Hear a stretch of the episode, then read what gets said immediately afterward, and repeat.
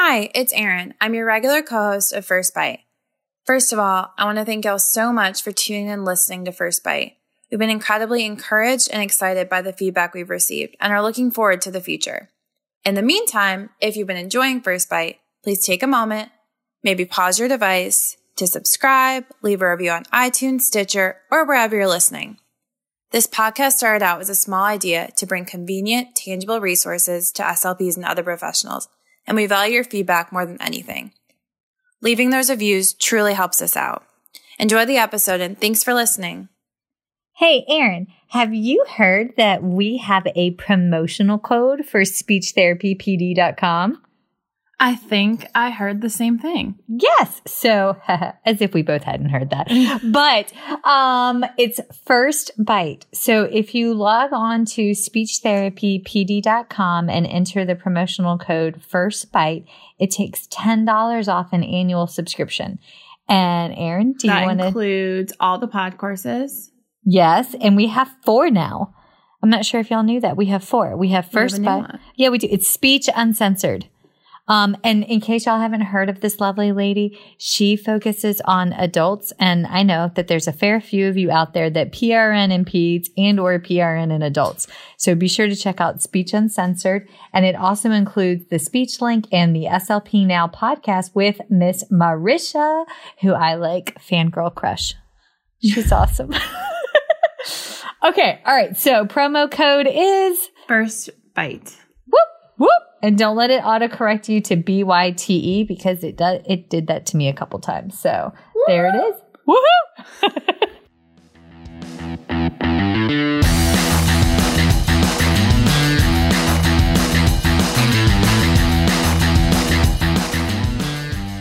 Hi, folks, and welcome to First Bite. Fed, fun, functional resources for the pediatric clinician. I am your host on this nerd venture, Michelle Dawson, MS CCC SLP, the All Things Peds SLP. I am a colleague in the trenches of home health early intervention, right there with you. I run my own private practice, Heartwood Speech Therapy, in Coletown, South Carolina, and guest lecture nationwide on best practices for early intervention for the medically fragile child. First Bite's mission is short and sweet to bring light and hope to the world for the pediatric clinician, parent, or advocate.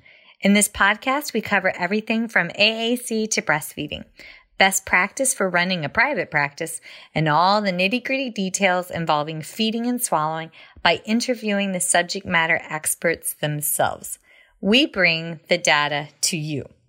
Every fourth episode, I am joined by the lovely Erin Forward, MSP, CF, SLP, a Yankee transplant who actually inspired this journey and who also walks the wild, woolly, and sometimes sticky walk of early intervention with us. Sit back, relax, and watch out for all the squirrels and enjoy this geeky gig brought to you by SpeechTherapyPD.com.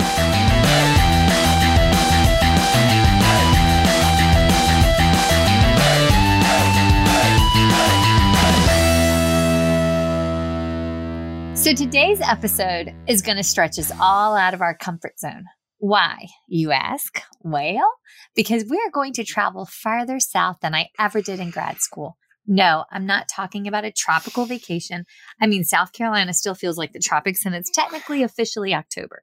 Today, we are going to travel south with respect to swallowing and cover all things fed and functional with the esophageal stage of swallowing. So, once not too long ago, I was taught that once the bolus entered the upper esophageal sphincter, that was it. We as the SLPs were out and it was all GI from there. Cool, I thought. I know my terminating point. Alas, I was wrong. In my CF year, I witnessed during my hands on modified barium swallow study training a 78 year old man come in with complaints of a globus sensation. He said, and I can see him, he goes, It sure does feel like it gets stuck right about here. Well, he was definitely not wrong. What I saw in Florida that day has scarred an image into my mind. Clinically, um, the speech pathologist, GI, and the radiologist in the room all agreed um, that it was a corkscrew esophagus because instead of a straight tube down, his esophagus looked like its like own version of a personal roller coaster. That sucker had like twists and turns every which way. Um, I think it was like two feet long, and there was there was lots of uh, residue along the esophagus because it was getting stuck. Uh, it, legitimate globus, by the way, like legitimate. So several years later, I went to a CEU class at an ASHA Connect. Um, and the speaker said, We have misinterpreted feeding aversions or pocketing in pediatrics as truly an oral stage deficit, when in fact, a child holding a bolus or like pocketing or having issues upstream could actually be indicative of issues downstream. What? I sat in the back of the audience you know, because I like to sit in the back and like hide in corners because, you know, large groups make me nervous. And it just, I was scratching my head. I was like, no, that's that's an oral stage deficit. She then turned around and backed her statements up by showing numerous instrumental swallow exams that showed strictures, tertiary contractions, and more. Um, lots of information on laryngeal clefts as well.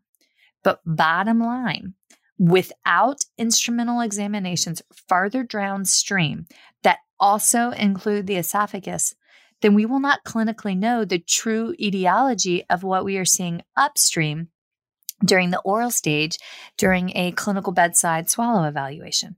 And y'all, we work in home health. I don't carry a fluoro um, suite around with me in the trunk of my car. Um, again, it's bagless therapy. The only thing back there is karate clothes for thing one and two. So, ha ha ha ha the, multiple soapboxes here.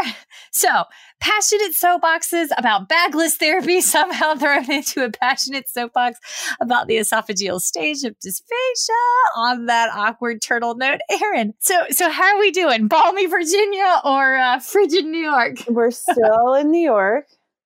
Ah, so close. We're still in New York. I don't think I've announced on the podcast though yet that I am moving to Virginia. Oh, so I I let the cat out of the bag because Bear crashed the party and I got excited. That's okay. We're we're we are no longer a South Carolina girl. I know. And South Carolina is worse for it. Okay, I'm not going to cry. We're fine. but it's very exciting. You're going to go to my home state, mm-hmm. the Commonwealth. Technically, it's a Commonwealth. It's not a state. Virginia's a little special like that. Just saying. Yes. Well, I'm I am thrilled and excited, and I know that where you are headed is thrilled to have you. So um, watch out, Virginia. Here comes our Erin. Whoop whoop. okay, so let's get started before Bear walks back in because working mom props. Mm-hmm. So, Miss Erin, what is the role of the esophagus in swallowing? Well, also, this is very relevant because where I'm going, um, we had a talk recently about radiologists that would not do an esophageal sweep just because they didn't want to or didn't think it Wait, was relevant.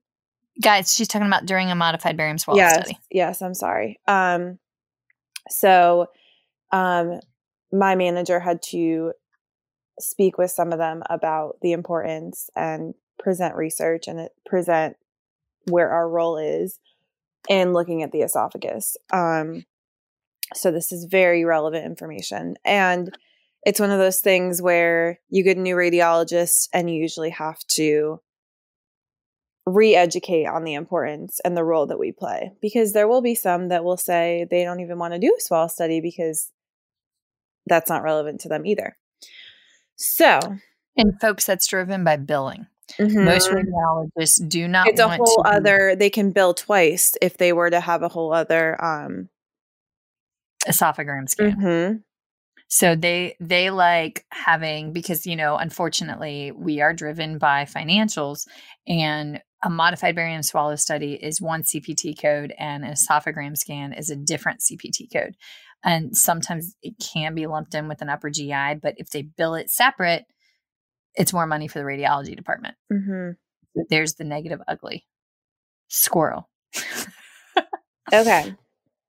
So, going into the esophageal stage, the esophagus is not just a tube that your food goes down, but in layman's terms, it's the tube that your food goes down. Um, and the big thing with the esophagus is our UES, our upper esophageal sphincter and our LES, our lower esophageal sphincter. And so the UES for that to open, it, and my supervisor in my children's hospital placement explained it so well. It's basically just a bunch of, it's like a pulley system essentially. Your whole swallow is like a pulley system. And it made more sense to me that way because for those of you that have done the MBS IMP, um, the MBS impairment scale, it has 17 different aspects that you rate a swallow on. And it was so difficult for me to grasp the fact that a normal, healthy swallow was impaired in some areas. But with it being a pulley system, it makes you understand that when one area is somewhat impaired, another area um, makes up for it to create that pulley system. So once you go through the pharyngeal stage, you reach the esophageal stage and your cricopharyngeus muscle, along with your base of tongue and the, your pharyngeal stage propels the UES open. You, the bolus then enters the esophagus and through the peristaltic waves, it's and it's an autonomic nervous system um Reflex. role re, mm-hmm, Yeah. to pull the bolus down and then the les um what word am i looking for um It's passive. yes it's passive so it just kind of rel- relaxes that's the word and to allow the food out of the esophagus and there are a lot of things that can affect the les and the ues that is kind of why we're here today too to explain that but it is very Mhm. passive but it everything has to kind of work together and it's a it's air pressure a lot of times that that opens up the ues and the les also so that's Mhm. very important Um, when I was in um uh grad school, the the analogy that they used, I don't remember the details, but it was like somehow they correlated it to like a soda can and like mm-hmm. popping the top of a soda can, changing the pressures. And they were like, it's very akin to the Bernoulli effect, but instead of moving air, you're moving Yeah. a- the bolus. And I was Mhm. like, and so now that I'm old, it's up there with like remembering the um, mnemonic for cranial nerves, except I just remember, remember it's a soda can. Like, Mm-hmm. I'm sorry, Dr. Odie. I don't remember more than that. but it's like it's one wave of like relaxation and then there's a Mhm. wave of contraction that like propels it down Okay, so that's in a neurotypical healthy kid. yeah And and even in our neurotypical quote unquote healthy children, the esophagus does relax, especially in a state of sleep. So um mm-hmm. the when when a baby lays down and they're more likely to have like GER, gastroesophageal reflux, not disease, but just normal regular amount of reflux that happens um, around month three or four. That's when the doctors term them happy spitters. So, from a physiologic perspective, what happens is the um, enteric nerve system of your GI tract, the um, the lining is the nerves are not fully developed until you are full term, so 40 weeks plus three to four months. So during those final three to four months, the way I explain it um, to folks is that anybody out there listening, have you ever built a house? Okay. Like we still have my kitchen redo going on. Thank you, faulty dishwasher, right? So they give you the final date. Your house is going to be completed on October 31st, right? Well, let me tell you what, that date is wrong. Most likely your house and or your kitchen will be hopefully done by Thanksgiving, okay? But the final 2 weeks before it's done, that remodel, that redo is total complete chaos, okay? Things are going everywhere. That's what happens with the enteric nerve system um, during month 3 and 4 for a a typically developing full term baby. Okay. The nerve endings are just working out their like last minute kinks before it's fully developed, which is why it's common for even our full term healthy neurotypical babies to have more spit up during those months. Okay. Um, that's where we also, in my humble opinion, get a lot of the um, suggestions of, oh, you need to feed them more. You just need to put a little bit of food in there at month four. No, don't feed the babies pureed food or anything mm-hmm. other than breast milk or formula until month six, according to the Academy of Pediatrics. Okay. But um, that's what you're seeing. So the esophagus, yes, we're born with one, hopefully fully intact, but they need time before it's done. Okay. Does that translate out of Michelle land mm-hmm. very well? Somebody was very excited this morning and they woke up at 445 this morning. So a certain four-year-old has had mommy up for a very long time. oh, Lord. Okay. All right. I really want to get to the etiologies, but we have to do our due justice. Okay. So, talk to me about the role of the instrumental swallow exam. And I know everybody's already preliminarily frustrated. Um, and um, uh, it's as it pertains to the esophagus. I mean, the way that I like the way that I'll explain to radiology too is like we're just looking for clearance. Like we want, and I mean, if you notice something anatomically going on, obviously then you will note that and lead suggest further um, instrumentals, further diagnostics to determine that that's not our job. If you notice something, obviously you're going to note it.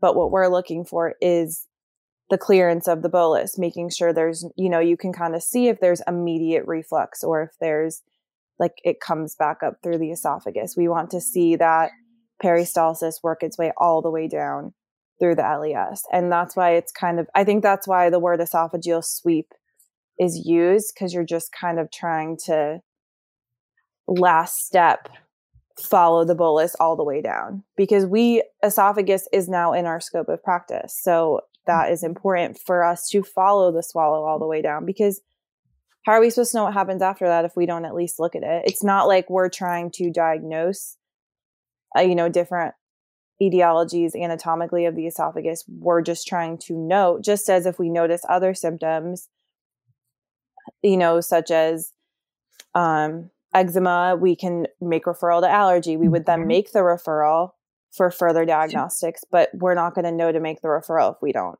sweep the esophagus. Okay, so here's your resources to justify it. Number one, go check out ASHA's practice portal. ASHA even has uh, they they have all of the information that you need as to why the esophageal stage should be included. Um, I know I'm just like a super big, huge, nerdy fan, but Tom Franchesni has some really good work out on the esophageal stage of dysphagia. Um, uh, the um, BCSS licensure um, website, they have ongoing additional CEUs. And um, I feel like the last time I was on their website, they had something on the esophageal stage as well. So listen to it from the mouths of the experts. Salud. Bless Thank you, woman. You. Um, okay. All right. So here's here's an interesting one.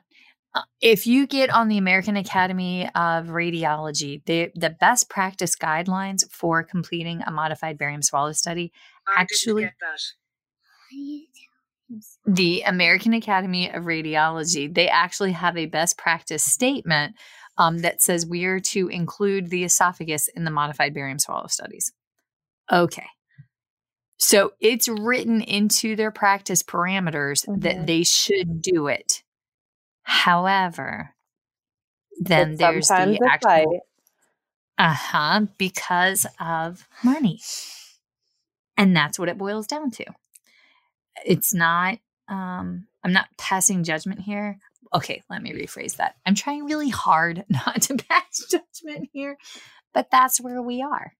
So, and it's more time. There, I mean, not that much more time, but like I remember when I was in my placement at the hospital, like you would get there 15 minutes early, set up all the barium, set up all the, you know, all the foods, get the child set, get the parent set, call them in. They're in for five minutes. You hurry it up as fast as you can, and then they peace out. Aside from just doing the modified barium swallow studies, there's other tests that we can request and have run to actually look at the esophageal stage. Um, a lot of them do have to do with manometry and um, GERD test. Um, so one of them is the Bravo pH test. Boston Children's Hospital has a really good uh, explanation on what the Bravo pH test does. Um, uh, they just put a recording device in a Bravo capsule um, in the esophagus, and it measures how much um, acid is present. Um, actually, if you guys just get on Boston Children's Hospital, it's www.childrenshospital.org backslash conditions hyphen and tr- hyphen treatments. And it actually goes through and you can look up all of the different ones. Esophageal manometry. Uh, it's a procedure where a small flexible tube is placed in the nose and passed into the esophagus. And it can determine how well your child's esophagus is working by measuring the pressure and coordination of the esophageal muscles. And I think that's lovely because a lot of our kiddos that have um, that take really really tiny bites and sips mm-hmm. we assume it's an oral stage deficit have we ever given consideration that they may and they most likely don't have the capabilities of explaining it they may not feel like they have the strength to propel the bolus down just like erin said earlier the peri- say that word again. I can't say I make my mouth. It's a tongue. It's a tongue twister. Yes, and you can articulate. I still call crowns crowns. Sorry, the things that you crown, call it crayons. You call them. Yeah, crowns. no, the crowns. the one you wear on your head and the one you color with. Where I'm from, they're pronounced exactly the same way. Well, so. you also pronounce pen and pin the same way. Yeah, they're pens. I don't know yes. the difference. I don't know when you say them what you're asking for. I this is why Goose struggles with the vowels, the the short vowels. oh, my poor children. Oh my goodness. Okay. Um esophageal impedance. Esophageal impedance is a diagnostic test that measures the amount and type of gastroesophageal reflux in the esophagus. And um, it, it it's just another wonderful is it GERD? Is it not GERD? Is it the volume of GERD? Are there other things going on? So there are other options to test how well the esophagus is working aside from just the modified barium swallow study. Um, there was, I'm trying to remember the name of the class last ASHA it was the master's short class. It was one of the short courses, and um, they had they had Susan Langmore, the founder mm-hmm. of FEES, and with a lady from it was Heather Bonilha from MUSC. Give me a second, and a lovely lady from University of it was it was a school in Texas, and they were comparing Baylor. Taylor, Baylor. Yes, mm-hmm. Baylor. Yeah, they're big in FEES. Yep, yep, yep, yep. And they were comparing, contrasting different swallow assessments. And MUSC was really talking about manometry in general. And they how- have a they have a course coming up at MUSC on manometry. Mm-hmm. I forget when it is exactly. It's either I think it's the beginning of next year. I want okay. to say it's right, on if you're on sig 13 they've posted about it in like the discussion group. Um, perfect. yeah but they they have a course there. Awesome. Okay what they're finding with the manometry if they do manometry in conjunction with the modified barium swallow studies what we're finding on a typical barium swallow study we may think um, that the residue is due to one etiology, when in fact, when they do the manometry, it's actually like base of tongue retraction and mm-hmm. lovely, uh, totally different etiologies. And that's going to directly change your plan of care. Because mm-hmm, it's all and, about the air pressure to propel mm-hmm. the bolus. they that was what it was. They said that one of the clips that they showed, they thought it was due to insufficient UES opening, and it um like as in like the child would need surgery for their UES because there was something wrong, and it was actually base of tongue retraction. And I was like, oh my stars, this is this is a game changer. Mhm. And manometry was definitely not anything that was around when I was in grad school. Well, that's why it is so important because like you the system works together so well that when there's a breakdown you can't always equate it to especially like if you think about it in the esophagus that's the last stage if there's breakdowns elsewhere in the system that's going to automatically affect the esophagus i mean sometimes that doesn't mean it's a deficit of the esophagus Mm-hmm. And vice versa. Like, yeah Yes. So, big picture takeaway here y'all make sure we're actually going that far down when we're looking at our tiny humans. Please don't just stop and say, oh, it's an oral stage deficit because it's. It, it's probably something else. I never code oral stage. I always code oropharyngeal, and I'm waiting for there to be an ICD 10 code that says oral pharyngeal esophageal um, because I I feel like in 10 years we're going to realize it's it's a combination of all of them. hmm I also feel like we be like an ICD 20. what? yeah. Yeah. But I feel like we always assume that was a bad use of words. I feel like there's often times when we assume that it's oral because we know we can, you know, you know you can work on the oral phase. So Yes. you feel more in control and like there's something you can do if it is oral.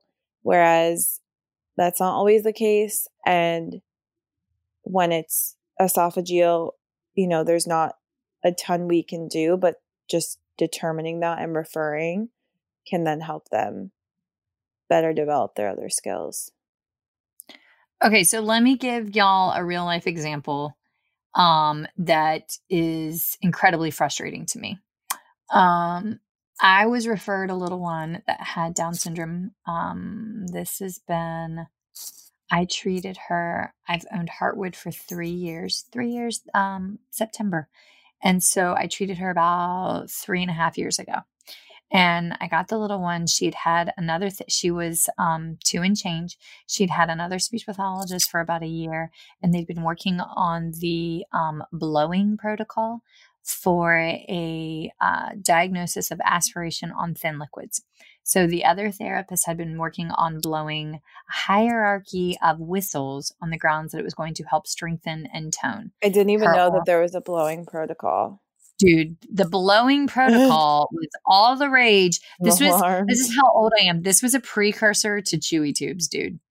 Um, and so like the whole concept was that you were going to also if you blow you're you're exerting air outward and when you Yeah. swallow you're propelling the bolus inward yes, and i mean among not- other things but still and it's not even like it's blowing with like the evidence of the expiratory muscle strength trainers. It's literally blowing through straws of different diameters across. And I was like, was she working on labial seal? Because the kids got a great labial seal after blowing into that many blow toys, whistles, and all the things.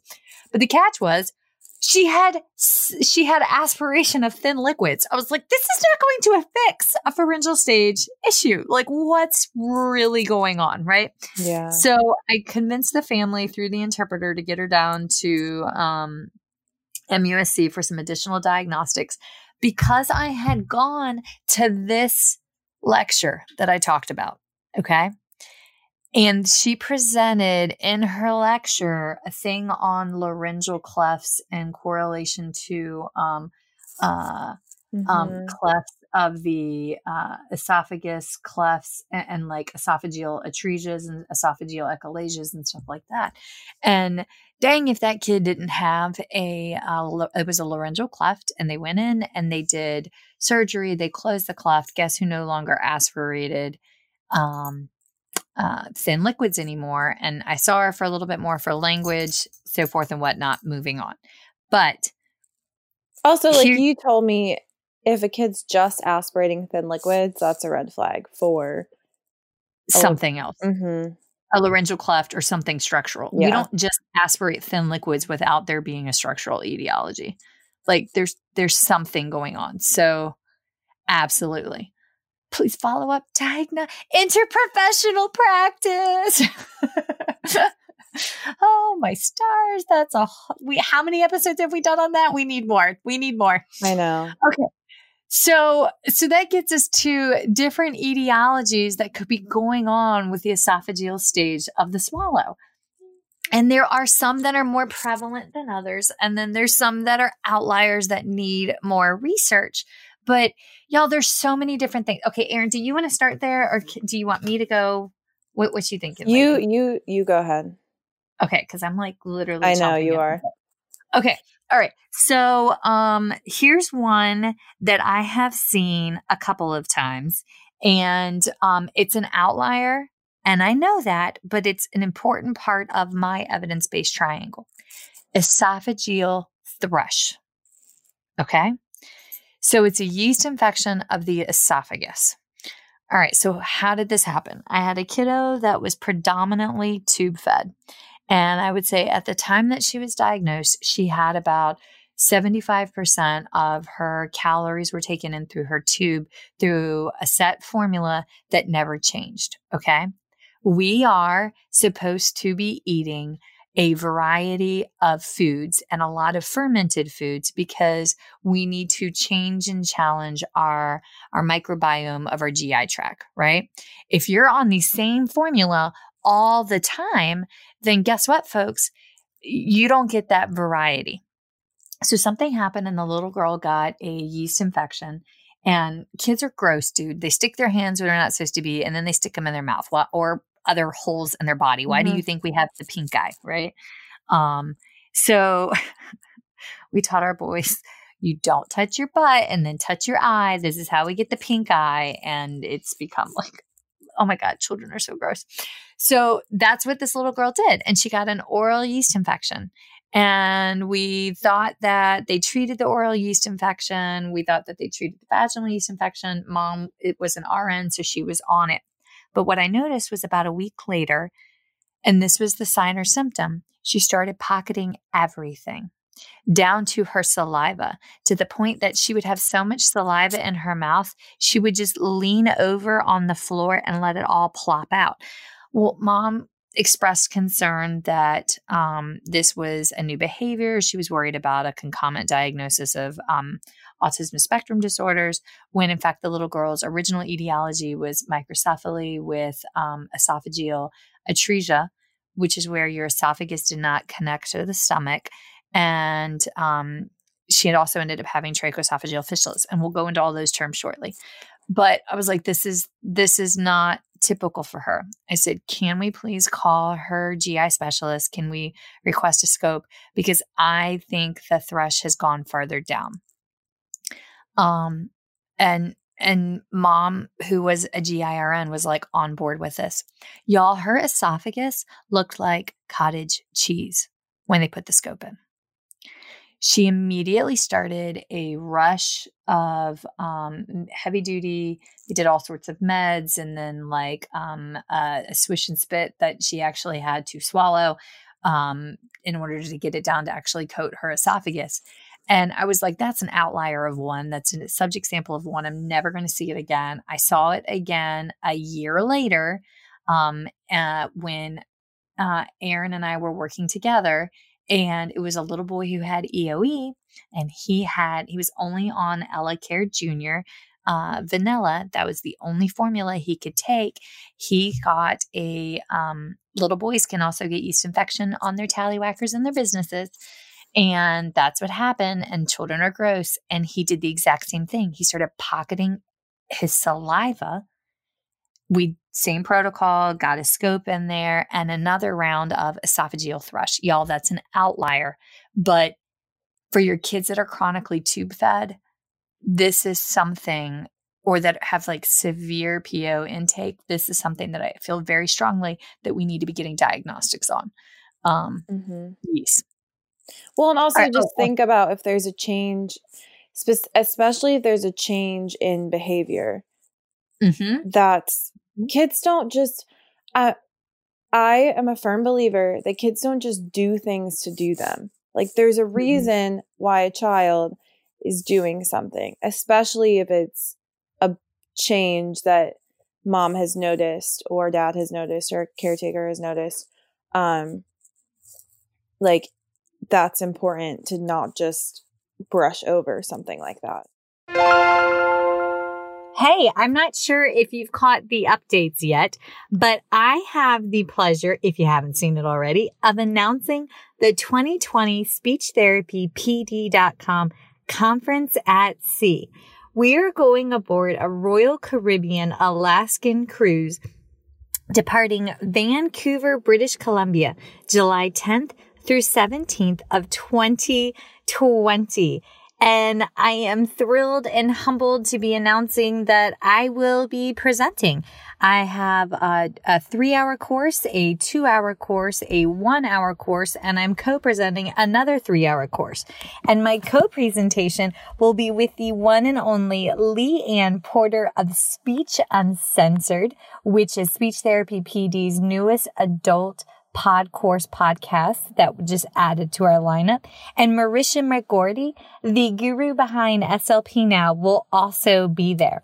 And if you register before September 30th, then you get a free six month subscription to SLP now. So again, make sure that you register before September 30th of 2019 for the speech therapy PD conference at sea, um, which is July 10th through 17th of 2020. And I cannot wait to see y'all aboard a ship where we're going to see real life bears and like, hopefully we'll get to see northern lights. So whoop, whoop, see you at sea. Bye.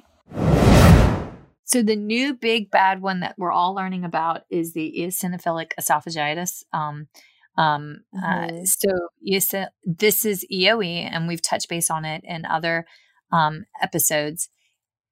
This is where the cell migrates from the lower GI tract to the stomach. We have really bad acid reflux. The cell plucks itself right in the esophageal lining. It grows rapid fire, and then it does this terrible. Um, it has it basically recodes your body and reprograms your body that the foods that you weren't allergic to before you're now allergic to. That's a very, very oversimplification of what happens, mm-hmm. but there it is.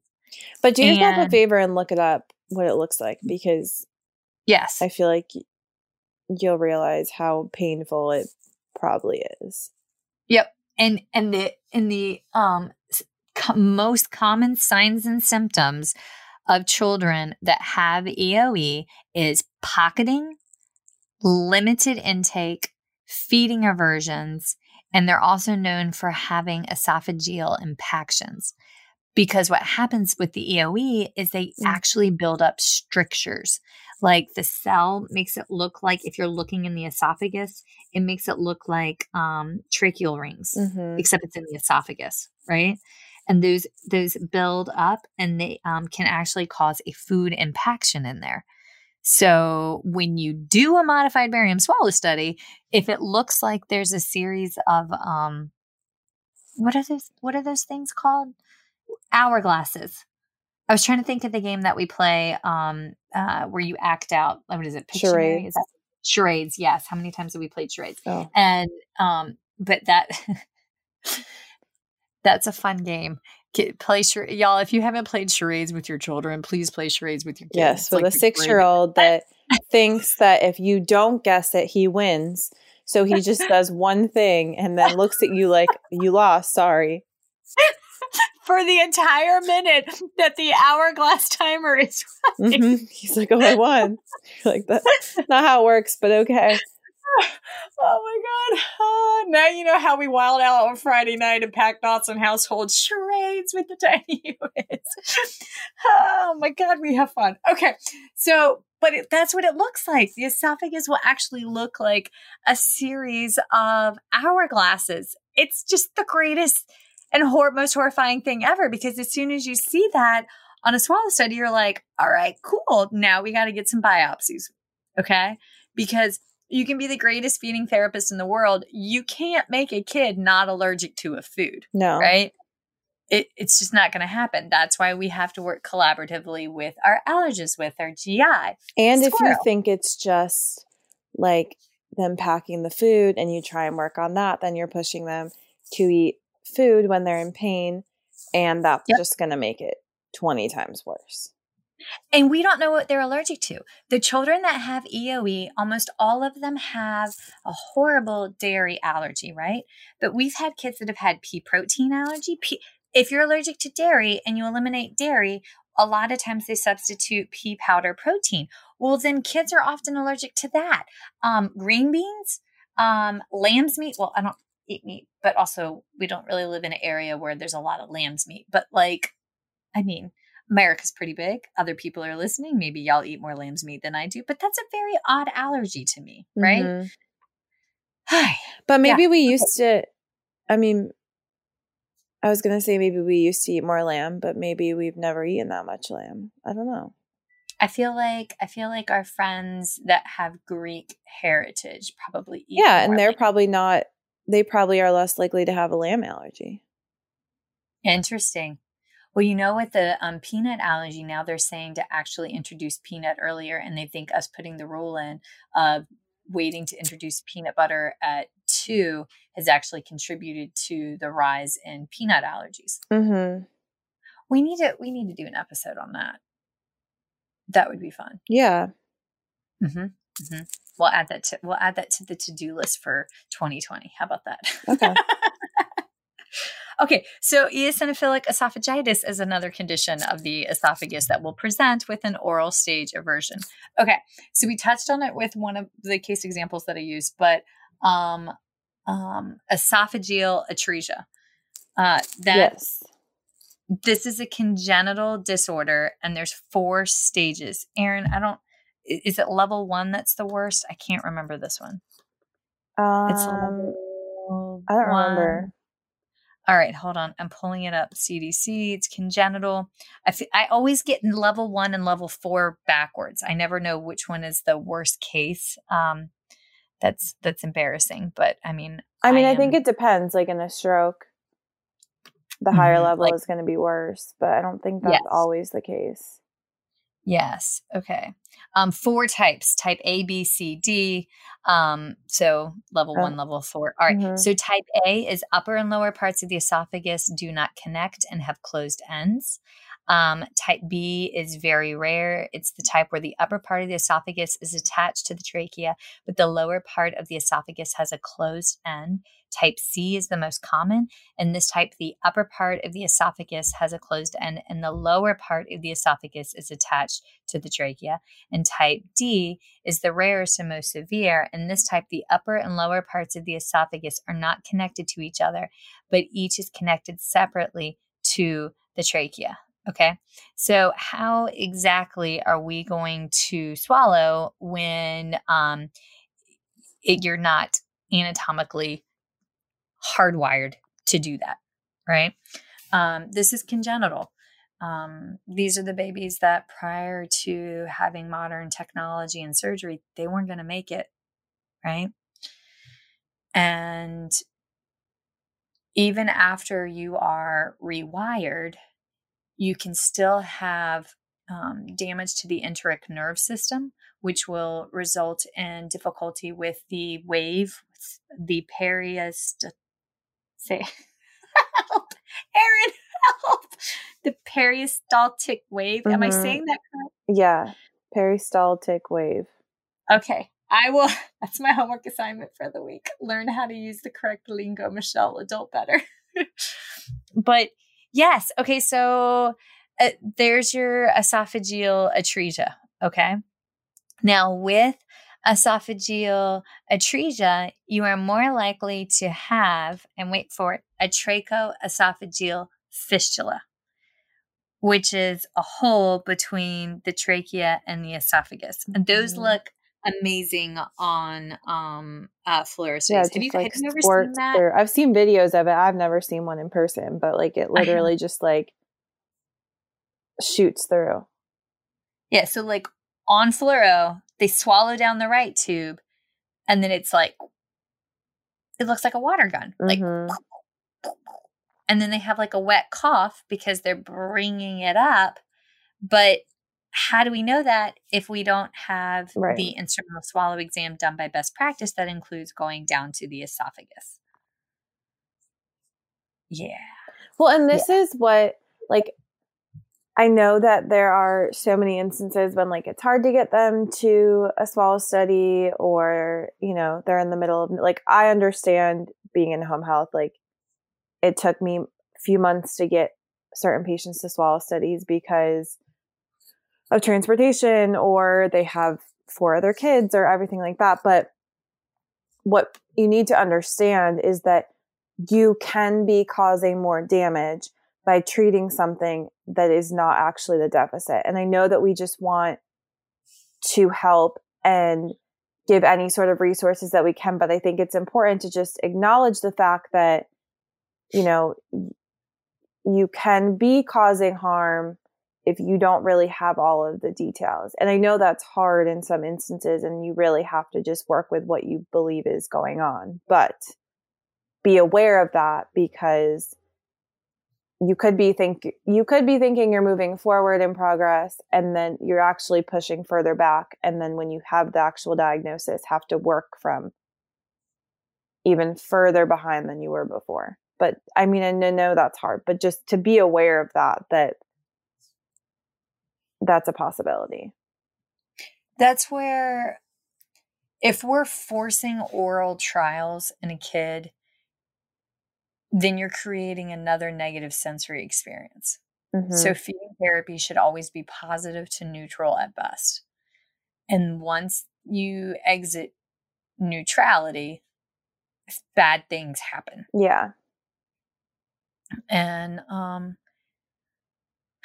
um i got a case that i have worked with this baby for two years and we have a new nurse and the new nurse has come on and y'all um i have lost sleep um i have um i have i think rubbed a raw spot in my head because i am just so frustrated um and I know that she means well. She's coming in from a different setting that was very fast paced. You make one request, the doctor writes the script, and assessments get done, right?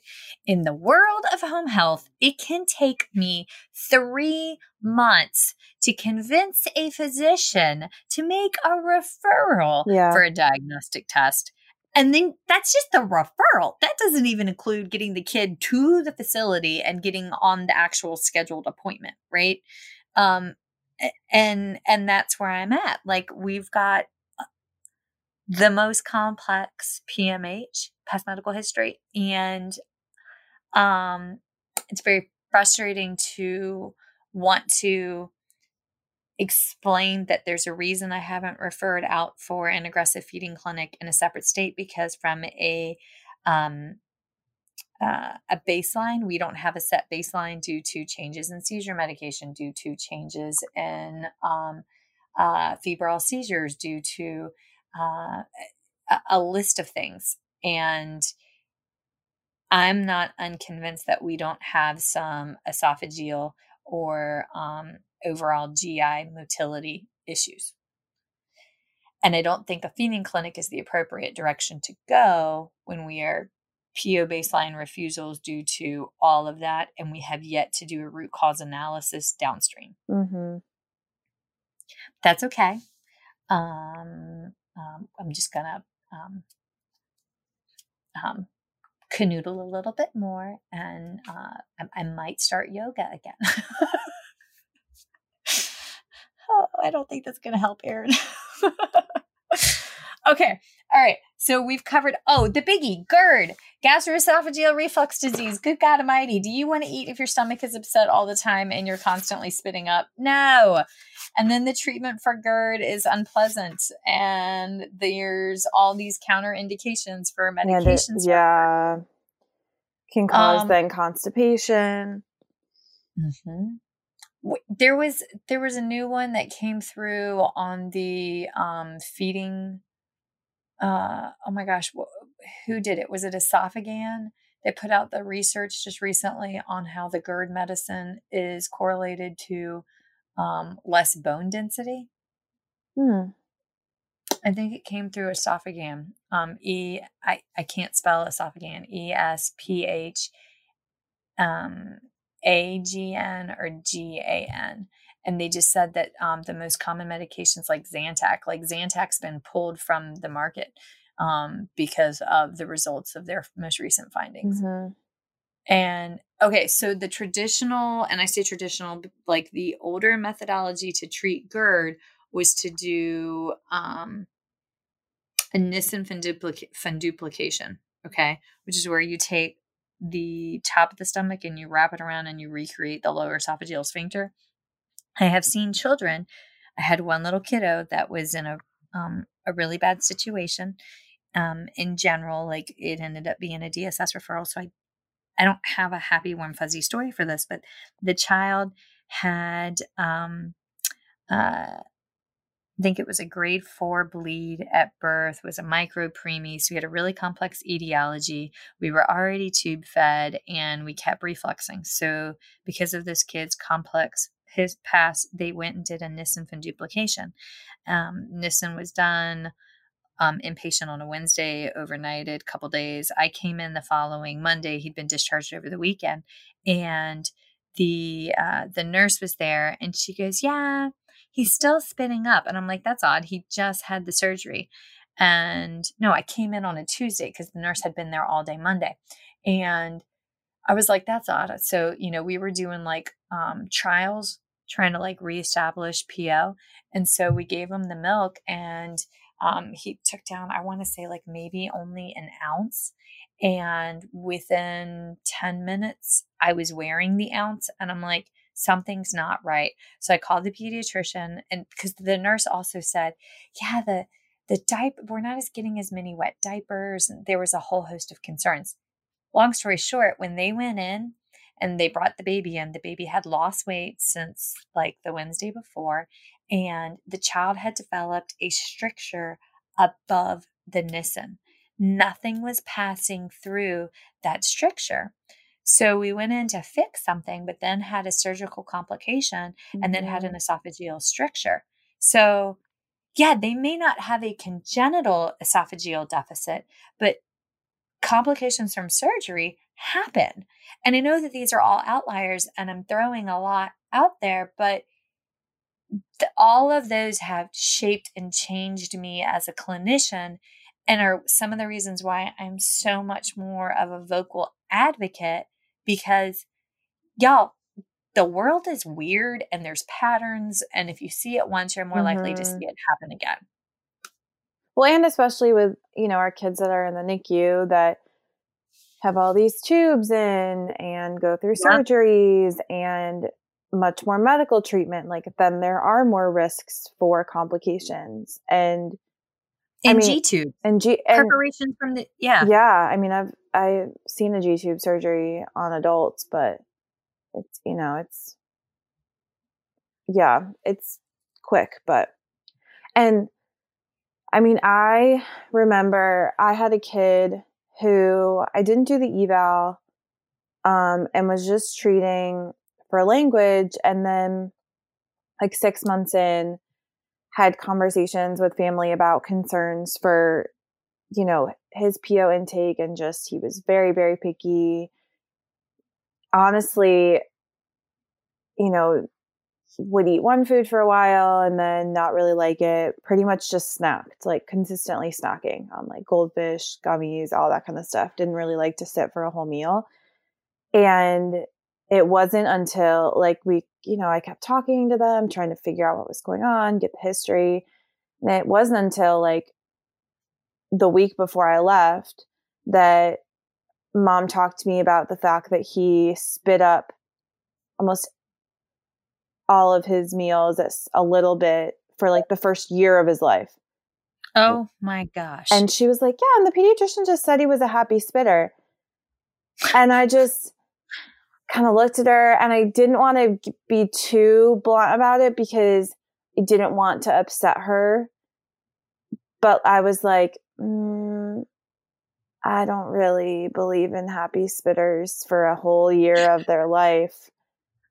I'm I'm imagining you like the rate at which your brain flies, trying to like physically make your face not show the total fear and concern. Oh, that that's my that's a pro- like I tend to do that where I'll make it like they'll say something and usually it's like after a doctor's appointment or something and they'll tell me something that was said and I give this look and then I'm like, oh crap, now I have to say why I made the look on my face because I don't hide things very well. But it made me, I felt so horrible because I was like, I had no idea because I wasn't really seeing this kid for feeding at first. And like it took so long to get that history. And I'm like, of course he doesn't want to eat. He threw yeah. up for a whole year of his life. And food has never been that pleasant for him. And he probably was throwing up because of GERD or something to that extent. But like we didn't really know. So I tried to kind of set up my discharge and plan from there to help them, you know, with a new feeding therapist in what they needed to diagnostic wise. But I was, but at that, that kid at that point, you know, most people would just say he was a picky eater or it was sensory, but it was likely because of everything that he went through as a mm-hmm. child, because that wasn't dealt with. And I mean, and he hit all the red flags for EOE. Oh yeah, and he I mean it's it's one of those things where like he could have been put on a different formula or there were so many ways to kind of combat that but the pediatrician was just like oh he's just a happy spit who is happy? I when i am sick i do everything i can not to throw up because it is horrible. Who wants to throw i mean granted they're just throwing up formula and like i some you know for lack you know there's the burger you ate the day before or whatever but still happy and spitting up do not equal one another. No they do not. Oh my okay all right. So talking of the spitting up esophageal um oh my gosh what is the word i'm looking for? Esophageal um achalasia mm-hmm. Where the you the LES does not open up, y'all, that results in impactions and in lots of spitting up. So, because there's nowhere for the food to go, so it comes back up. So, these children, um, I had one kid that was diagnosed with um, what they thought was rumination. So, the physician um, said it was rumination. It wasn't rumination.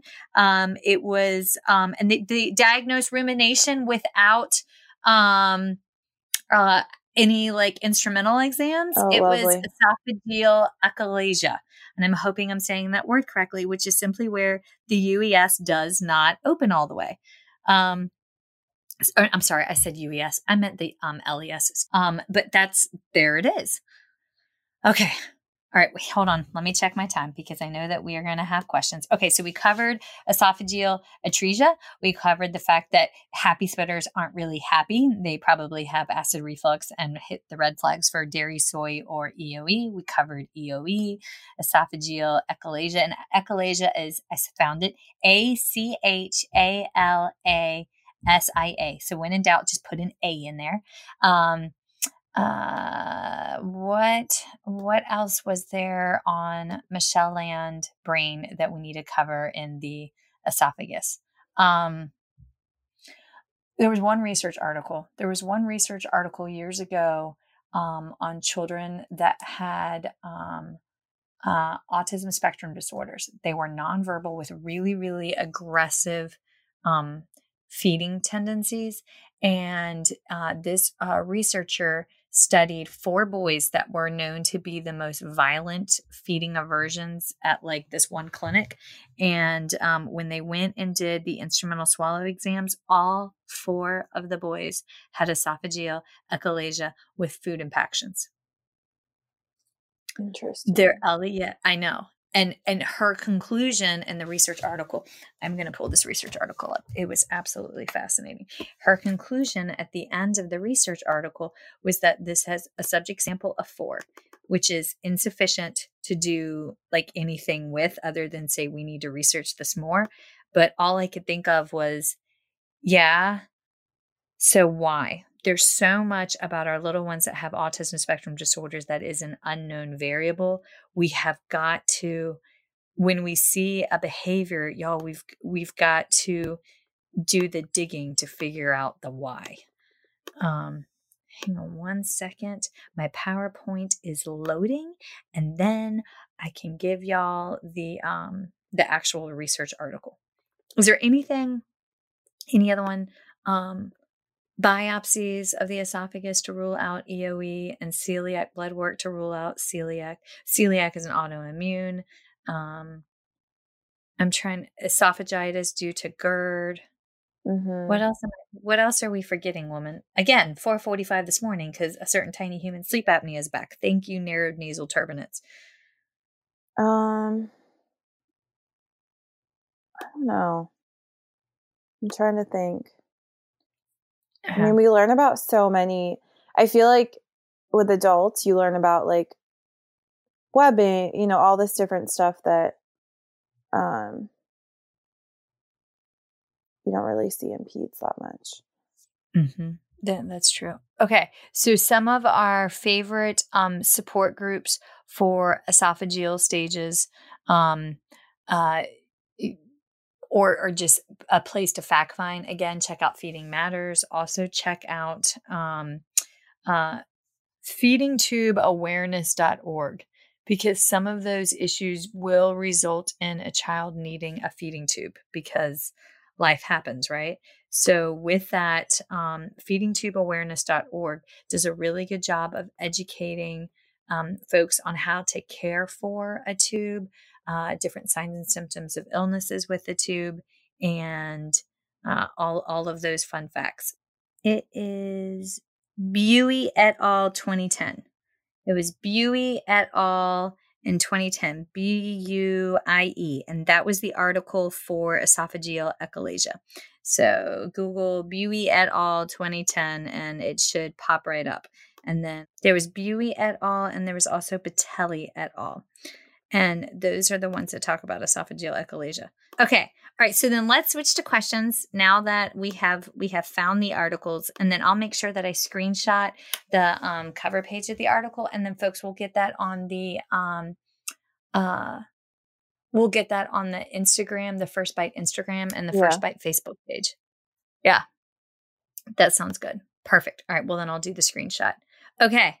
All right. And then before I forget, because we've covered all the possible things I think we can on the esophagus, somebody out there will know another one. Message us, we'll share it. Um, but next Tuesday, y'all, we have like a speech pathology goddess on. Um, Cheri Fraker with food chaining is going to be on and um, who's the author of food chaining and i absolutely cannot wait because she's wonderful. So she's going to be on talking about the difference between pre chaining and food chaining. So whoop, whoop, yay. So uh, that's it. All right, woman, are you good? Did we cover all the things? I think so. Cool. All right, let's switch over to questions. Hold on one second.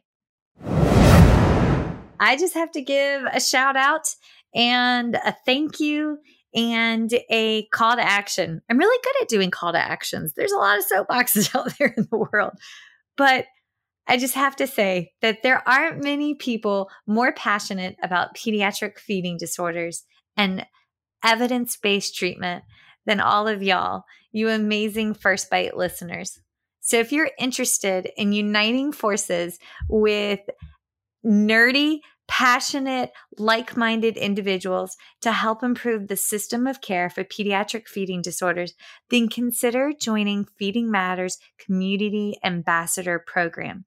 And we can help spread awareness and resources about pediatric feeding disorders.